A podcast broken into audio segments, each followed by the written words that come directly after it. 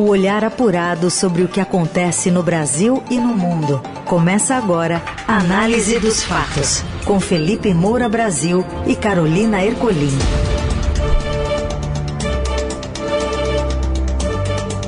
Olá, olá, seja bem-vinda, bem-vindo. Tá começando por aqui a edição número 8 do Análise dos Fatos, noticiário analítico, ágil, leve, que te abastece de informações no meio do seu dia tudo em menos de 30 minutos para você seguir bem informado.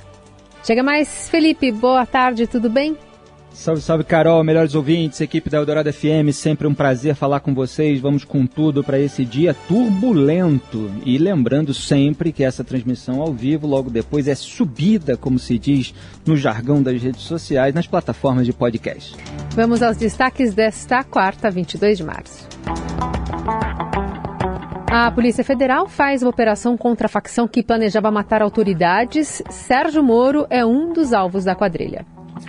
Reunião do Copom decide hoje a nova taxa Selic em meio a pressões para redução de juros e incertezas sobre a nova regra fiscal. E ainda a fila de CPIs na Assembleia Legislativa de São Paulo e o preço salgado do ovo e do bacalhau na Páscoa deste ano. Na Eldorado, análise dos fatos. A Polícia Federal abriu nesta quarta uma operação batizada de Sequaz contra uma quadrilha que pretendia atacar servidores públicos e autoridades, planejando homicídios e extorsão mediante sequestro em quatro estados e no Distrito Federal. Segundo o ministro da Justiça Flávio Dino, o plano de assassinatos mirava até um senador e um promotor de justiça. Nas redes sociais, o ex-ministro da Justiça e atual senador Sérgio Moro agradeceu a atuação das forças, afirmando que ele e a sua família estariam entre os alvos de planos de retaliação do PCC. A informação foi confirmada pela reportagem do Estadão junto a fontes de investigação. A operação já prendeu nove investigados ligados ao PCC sob suspeita de planejarem ataques também contra o promotor de São Paulo, Lincoln Gaquia, ele é responsável por uma série de investigações que atinge a facção há muitos anos. Cerca de 120 agentes cumprem 11 mandados de prisão, 7 preventivas e 4 temporárias, em Mato Grosso do Sul, Rondônia, São Paulo e Paraná. Além disso, o efetivo vasculha 24 endereços ligados a investigados. O nome da operação Sequaz faz referência ao ato de seguir, vigiar e acompanhar alguém. O termo foi utilizado em razão do método utilizado pelos criminosos para fazer um levantamento de informações sobre as possíveis vítimas, segundo a corporação. E nesta terça, Moro também falou à CNN e reagiu às afirmações do presidente Lula, que ontem, em entrevista ao portal 247, relembrou o período que passou preso e que pensava em vingança. De vez em quando um procurador entrava lá de sábado ou de semana para visitar se estava tudo bem. Entrava três ou quatro procuradores lá e perguntava tudo bem, falava, não está tudo bem, só vai estar bem quando eu f esse muro. Sabe? Não, vocês cortam a palavra f. A minha interpretação é que o presidente está se vingando da população brasileira, que o governo não tem apresentado os resultados. Se disse que ia ter picanha, se disse que ia ter cerveja para todo mundo e nós vemos, na verdade, um crescimento econômico pífio. Quanta barbaridade! Quer dizer, uma facção criminosa planeja alvejar autoridades públicas, tentando resgatar um dos seus líderes, pelo menos. Sérgio Moro está incluído, e isso vem à tona no dia seguinte, em que o presidente da República revela é, o seu desejo de vingança, querendo aquela palavra, aquele verbo chulo, F, é, o Moro, é, se vingar dessa gente, né? Foi a expressão que o Lula usou. Mas vamos por partes. Eu fiz uma apuração com fontes do Ministério Público de São Paulo, onde a investigação começou. Tem gente ali que sabia já há uns 10 dias que a operação ia ser hoje, quando ouviu Lula sobre o Moro, né, pensou que bola fora, né? Pelo amor de Deus, o roteirista do Brasil não brinca, que é o que a gente pensa muitas vezes. Então, descobriram em janeiro que o codinome do Sérgio Moro era Tóquio, que o plano era sequestrar a filha do Moro, ou ele, ou a Rosângela Moro, quer dizer, esposa do atual senador e ex-juiz, mas provavelmente a filha, e trocar pelo Marcola. E vamos lembrar que entre os chefes de facções criminosas que foram transferidos para presídios federais quando o Sérgio Moro era ministro da Justiça e Segurança Pública do governo Bolsonaro, estava ele, Marcola, Marcos Williams Herbas Camacho, apontado como líder desse grupo criminoso paulista, o PCC. Ele saiu da unidade Porto Velho e foi transferido para Brasília. Teve até polêmica na época, o governador Ibanez Rocha é, não queria, pediu o fechamento do presídio, etc. Mas isso é um outro caso. Fato é que existe uma insatisfação na facção com a presença do Marcola nessa unidade e, obviamente, eles querem é, o líder solto. É, o PCC já tinha em Curitiba para alvejar o Moro, possivelmente, carro alugado, imóvel, toda estrutura. Tem fotografias, documentos nessa investigação que já apareceram. Quando descobriram em janeiro, foram a Brasília avisar o Moro, a Polícia Legislativa do Senado Federal, a Polícia Federal, que designou alguém para tocar lá é, a investigação junto com esse promotor, o Lincoln, é, que também parece ser alvo e, é, dessa facção. Quando deu entrevista ontem à CNN Brasil, Moro sabia que a família dele estava em risco, mas não sabia que a operação era hoje. Né? E ele citou, quando Lula disse essa barbaridade, é que isso contribuía para aumentar risco de violência contra ele, contra a família dele.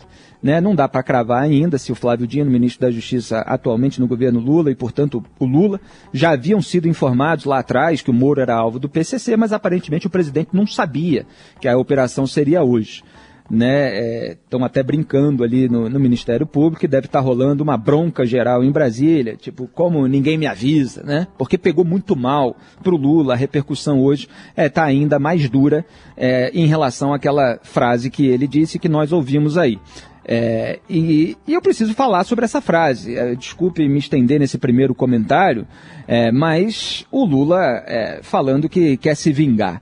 Né? Olha, é, vamos abordar aqui o seguinte aspecto. Né? Não, é, não é preciso forjar uma ligação entre o Lula e o PCC, né, o que acabam fazendo nas redes, extrapolando, para apontar que a fala do presidente sobre o desejo de F com Moro para se vingar turbina esse risco de violência contra o senador e ex-juiz que mandou prender e até transferir réus de facções criminosas e de esquemas de corrupção. Um presidente que se preze não faz desabafo sobre velho desejo de vingança contra desafeto, enquanto ocupa o cargo mais alto do executivo. O exercício da presidência exige responsabilidade sobre o peso e as consequências de cada declaração. Então é como eu escrevi no Twitter, quer desabafar? Faz terapia. O Lula foi solto no final de 2019, tem mais de três anos, não foi ontem não. Ele teve tempo para curar esse ressentimento. E ele, obviamente, se coloca como vítima, e a história é bem outra, como eu já contei muitas vezes aqui, outro dia eu detalhe novamente. O que acontece no Brasil e no mundo. Análise dos fatos. A indicação do novo ministro do Supremo Tribunal Federal criou um impasse para o presidente Lula. Dois meses depois de receber mais de 15 sugestões para a cadeira de ministro do STF, Ricardo Lewandowski, que vai se aposentar em maio. Lula avalia agora apenas dois nomes, os advogados Manuel Carlos de Almeida Neto e Cristiano Zanin. Ainda na entrevista ao portal Brasil 247, o presidente disse não ter decidido quem vai indicar para o Supremo neste ano, mas que seu advogado, Zanin, se mostrou uma revelação jurídica. Essa discussão que está sendo feita é uma discussão que não tem sentido. Primeiro, é da responsabilidade do presidente da República indicar o ministro da Suprema Corte para que o Senado da República possa validá-lo ou não. Eu já indiquei seis no outro mandato, não indiquei nenhum amigo meu. Eu não quero indicar o ministro para fazer coisa para mim. Eu quero indicar o ministro da Suprema Corte que seja uma figura competente do ponto de vista jurídico e que esse cidadão exista lá para fazer com que a Constituição da República seja respeitada. Cristiano Zanin foi a grande revelação jurídica nesses últimos anos. Em conversas reservadas, interlocutores de Lula dizem que, para prestigiar Lewandowski, considerado pelo presidente como o mais leal ministro que indicou, ele tende a escolher agora Almeida Neto e esperar a poeira baixar para votar com o nome de Zanin. Ainda não há, porém, uma decisão tomada. Em outubro, quando a presidente do STF, Rosa Weber, deixará a corte, Lula terá direito a nomear outro ministro. Tanto Lewandowski como Rosa vão se aposentar compulsoriamente por idade aos 75 anos. Olha, em primeiro lugar, é óbvio que o Lula faz ali um contorcionismo retórico, moral, para dizer que ele nunca indicou amigo, que ele não quer indicar amigo. Né? Ricardo Lewandowski era a mãe dele era amiga da mãe da Marisa Letícia, eram vizinhos de São Bernardo do Campo, eram íntimos de família. É, então, um amigo histórico do Lula, e é curioso porque aparece é, na, na, sua introdução, Carol, na reportagem do Estadão, é, considerado pelo presidente como o mais leal ministro que indicou. Isso é uma coisa positiva, né, vista pelos políticos. Quer dizer, ser leal. Não tem que ser leal a presidente. O presidente não deveria indicar ministro para ser leal a ele. Deveria indicar ministro que tem reputação ilibada, conhecimento jurídico, para julgar técnica e de uma maneira, tecnicamente e de uma maneira independente, cada caso de acordo com as provas. Mas o que o Lula quer, e que fica claro, é alguém é, que seja fiel aos interesses dele, mesmo que eventualmente apareça alguma sujeira, e o Ricardo Lewandowski foi nesse tempo todo. O Cristiano Zanin é um advogado e já foi chamado pelo próprio Lula é, de amigo, quer dizer, advogado do Lula na Lava Jato. Claro que é uma barbaridade que um presidente é, indique é, o seu próprio advogado para a Suprema Corte do país. Nem o Donald Trump chegou a fazer isso com Rudy Giuliani, embora haja um livro recente, foi tema de artigo meu recente no Estadão, é, que mostra que o Trump cogitou isso, mas também não teria apoio político. Lula é capaz de ter, porque você tem ali toda uma velha política atualmente é, no Senado Federal, onde se passaria por sabatina, que é contrária a investigações anticorrupção e o Zanin se, se colocou contra elas. Agora, eu sempre achei que a tendência seria o Lula ventilar o nome do Zanin, fazer propaganda dele, faz ele ganhar mais dinheiro aí com causas particulares e depois escolhe outro. Mas ele só iria, só vai fazer isso se ele realmente sentir confiança que esse outro vai ser tão fiel quanto o Lewandowski quanto o próprio advogado dele. E parece que o Lewandowski está realmente fazendo esse apelo é, de que ele quer, obviamente, o Manuel Carlos de Almeida Neto, pelo que indica a reportagem, e sendo uma indicação de alguém é, que sempre exerceu a sua gratidão, essa que era cobrada do Lula em relação ao Rodrigo Janot, por exemplo, pode ser que o Lula acabe acreditando e é, não tenha tanto desgaste assim nessa nomeação. Mas, no fundo, ele quer um advogado no Supremo Tribunal Federal. Análise dos fatos. Em um dia de reviravoltas para o doleiro Alberto Youssef, foram proferidas três decisões a respeito do delator da Operação Lava Jato e ele terminou o dia ontem solto. O juiz Eduardo Fernando Apio, da 13ª Vara Federal de Curitiba, decidiu cumprir uma decisão de segunda instância e mandou soltar o doleiro. Foi a segunda decisão de soltura em menos de 24 horas. A medida foi tomada após o TRF-4, em Porto Alegre, conceder novo habeas corpus a favor do doleiro. Horas antes, o desembargador Marcelo Malucelli, do TRF4, havia entendido haver ilegalidade na decretação do prisão, da, da prisão ocorrida anteontem e aí determinou a soltura de Youssef. Apio, no entanto, decretou nova prisão após a determinação do TRF4. Porém, em uma nova decisão, ele determinou a soltura do doleiro. O Eduardo Apio, o novo juiz da suposta Lava Jato, é, lá na 13ª Vara Federal de Curitiba, onde era o lugar é, do Sérgio Moro, ele acabou perdendo esse embate. E é importante a gente registrar essa continuidade, uma notícia que a gente havia dado ontem a respeito da prisão do Oleiro Alberto Youssef, porque esse programa se chama Análise dos Fatos. Isso não é por acaso. O que eu falei ontem, baseado no documento a que eu tive acesso e apurei, é, que era o HC da defesa é, do Youssef, foi justamente que a tendência era que ele fosse solto, que essa decisão do AP fosse derrubada, porque é o juízo é, incompetente, porque ele alegou é, que não havia sido um, é, fornecido um endereço que foi informado no juízo de execução, que é aquele que vem acompanhando é, o caso do Alberto Youssef, que está sob medidas cautelares, inclusive é, com tornezeleira eletrônica, e que a decretação da prisão preventiva de ofício era ilegal é, baseada inclusive em jurisprudência estabelecida no STF, citada é, no, no HC. E aí veio o desembargador Marcelo Malucelli, apesar dessa resistência temporária é, do Eduardo Apio, do TRF4, Malucelli, considerando ilegal essa decretação e citando justamente que o juízo competente reconheceu o endereço do doleiro. É, então, é, o Apio parece, como suspeitei, está querendo aparecer. É aquele que tem muita coisa suspeita, que liga a Lula, que liga a um deputado federal que era do PT, na época em que ele vendeu um apartamento para ele, é um imóvel subfaturado, né, vendeu por um preço muito maior do que aquilo que foi registrado, e essa prisão do doleiro, que é, veio a descortinar o esquema, ajudou a descortinar o esquema de corrupção da Petrobras, delatando políticos, ela, feita dessa maneira, é muito suspeita. Né? Vamos aguardar as próximas medidas. Na Eldorado, análise dos fatos. Mais uma super quarta-feira bate a porta do mercado financeiro e promete doses mais altas de volatilidade à frente diante das decisões de políticas monetárias, né, política que vem do Fed, do Federal Reserve, Banco Central Americano, e do Banco Central do Brasil também. O Copom anuncia sua decisão à tarde sobre a taxa básica de juros e meia discussão sobre o novo arcabouço fiscal. A Selic hoje está em 13,75%. Após o presidente Lula adiar o anúncio da nova regra fiscal do governo federal para depois da viagem à China, o ministro da Fazenda, Fernando Haddad, disse que a proposta será apresentada por ocasião da remessa do projeto de lei de diretrizes orçamentárias do ano que vem para o Congresso. O prazo legal para o envio é 15 de abril. Haddad foi questionado por jornalistas sobre o porquê do adiamento e disse que a nova regra deve ter uma regra de transição para recuperar perdas nas áreas de saúde e educação decorrentes do teto de gastos.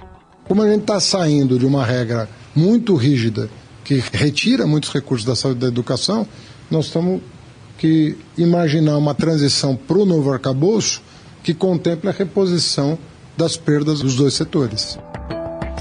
Bom, isso aí é o ministro da Fazenda, Fernando Haddad, tentando dar uma justificativa técnica para o adiamento da apresentação do novo arcabouço fiscal, é que foi feito pelo Lula, como eu comentei ontem, porque ele está sendo pressionado pelos banqueiros amigos de um lado, que não querem que ele faça tanta besteira como pretende o PT, e pelas lideranças petistas de outro. Lideranças essas, é, capitaneadas ali por Gleisi Hoffmann, Aloysio Mercadante e além de Alexandre Padilha, e principalmente agora o Rui Costa, ministro-chefe da Casa Civil, Padilha e Rui Costa, que estão atacando já hoje o Roberto Campos Neto, presidente do Banco Central, pouco antes do anúncio do Copom, que deve ser feito no fim da tarde. É, então ele está lá, é, o Rui Costa, dizendo que o Campos Neto está fazendo um desserviço à nação brasileira, que a economia está asfixiada, o comércio está asfixiado, não é explicável a posição do BC de insistir em uma taxa tão exorbitante, e dizendo que ele não precisa de um novo marco fiscal marco, é, marco fiscal, né? Me desculpe, não precisa. Quer dizer, é, a postura dos petistas é sempre de que tem que baixar os juros no grito, sem que o PT faça o dever de casa. E o dever de casa, que poderia resultar é, num afrouxamento dessa, dessa taxa de 13,75%, era a apresentação do acabouço fiscal que o próprio governo adiou. Então, assim, é muita cara de pau. Você ouve Análise dos Fatos, com Felipe Moura Brasil e Carolina Ercolim. Seguimos com a análise dos fatos para falar sobre o Dia Mundial da Água. Cortando o centro financeiro da capital paulista, o Rio Pinheiros é o mais poluído entre 120 corpos d'água da Mata Atlântica. O dado é de um levantamento anual feito pela ONG SOS Mata Atlântica desde 2015 para lançar e para marcar esta data.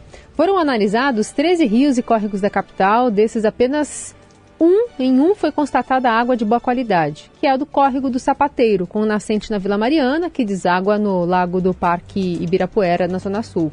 O levantamento analisou 77 trechos de rios que fazem parte do bioma da Mata Atlântica em 17 estados.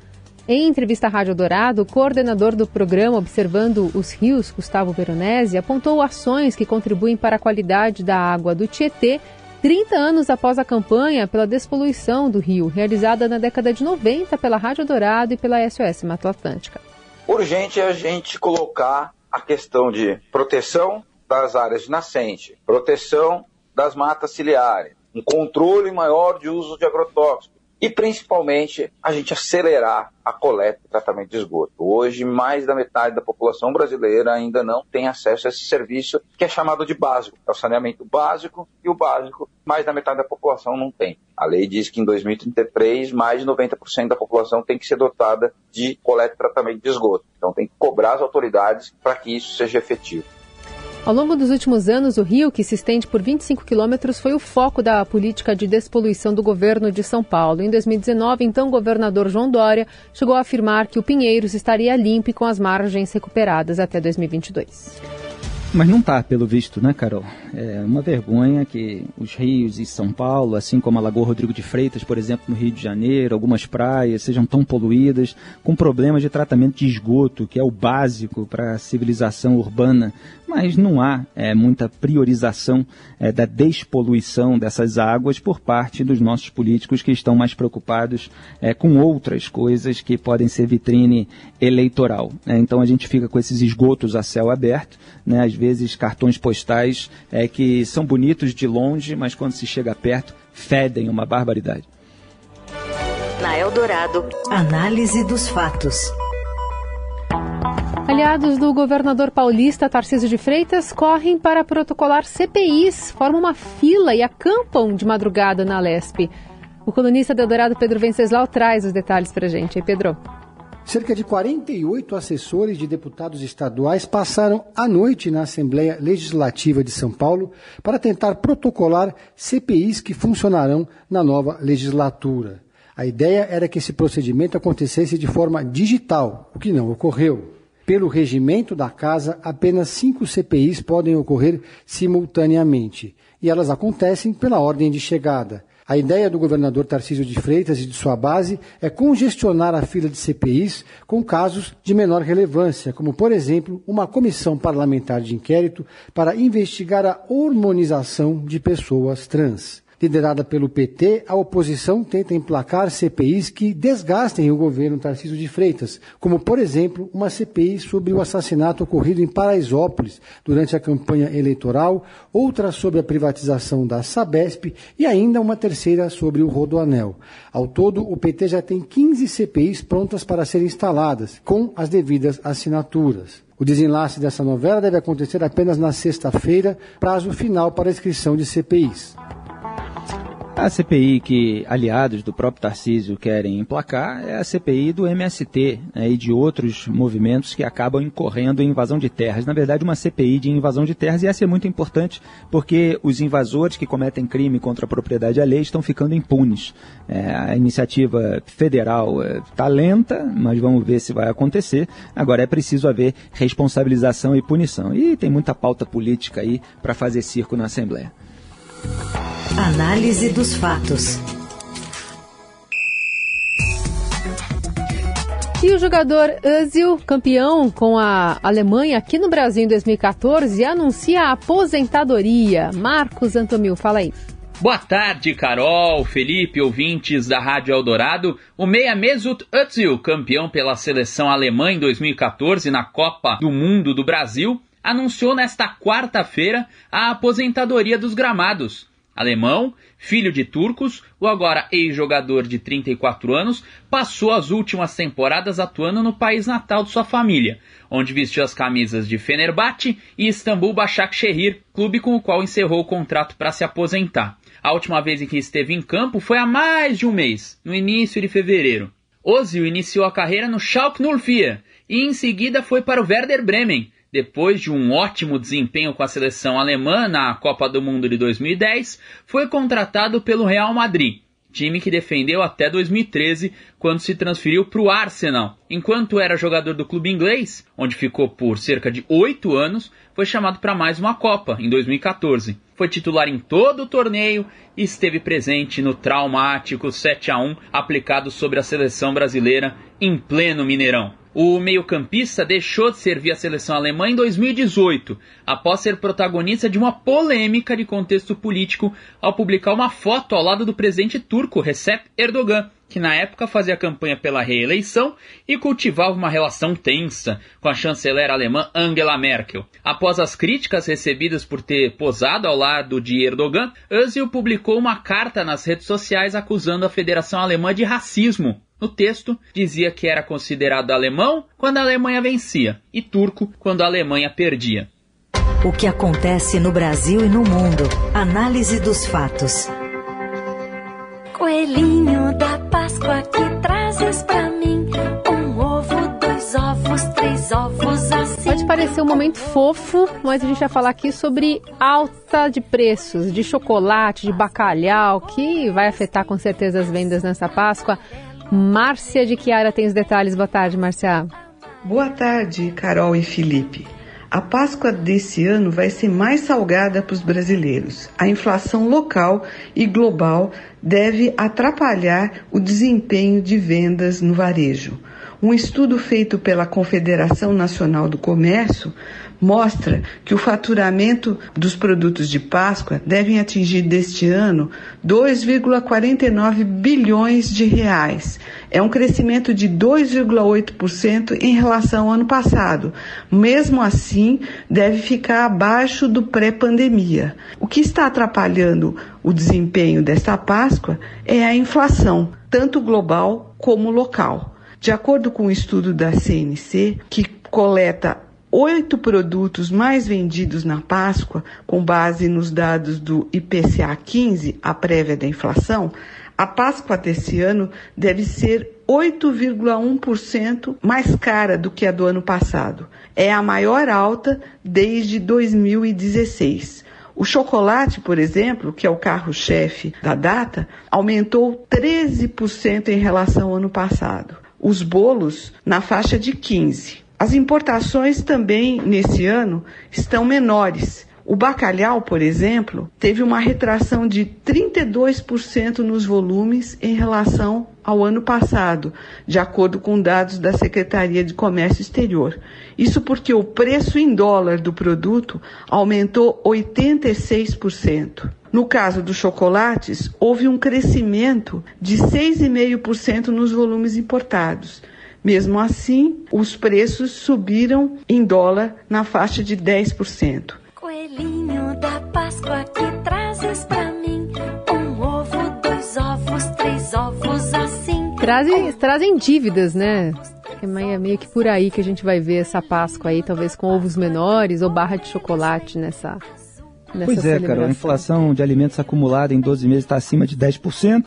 Você tem a inflação dos combustíveis voltando aí com o fim dessas isenções tributárias alta em dólar, então tem a baixa predisposição do comércio para ampliar essas importações, tudo isso gera esse problema. Eu me lembro daquelas declarações, já que eu estou falando hoje em barbaridade do Paulo Guedes, né, quando o dólar estava alto, não, vai no Brasil, mas aí tem empregado doméstico, estava indo para Disney, então eu fico pensando no que, que uma figura assim falaria nesse momento. E eu concluí que falaria assim, ah, pelo menos a população faz dieta, né? Mas é claro que a população tem que ter a alternativa de comprar se quiser. É bom que a inflação desça e vamos ver se o governo vai fazer o dever de casa para isso acontecer e assim os juros poderem baixar. Coelhinho da Páscoa que trazes pra mim. A gente fecha por aqui o análise dos fatos com trabalhos técnicos de Moacir Biasi e o comando da mesa de som é de Carlos Amaral. E também aqui eu vou fazer a produção e edição e coordenação de Laís Gotardo, nossa queridíssima Laís. Sempre muito obrigado a ela por tudo que faz pela análise dos fatos. Amanhã a gente está de volta. Até mais. Grande abraço. Tchau.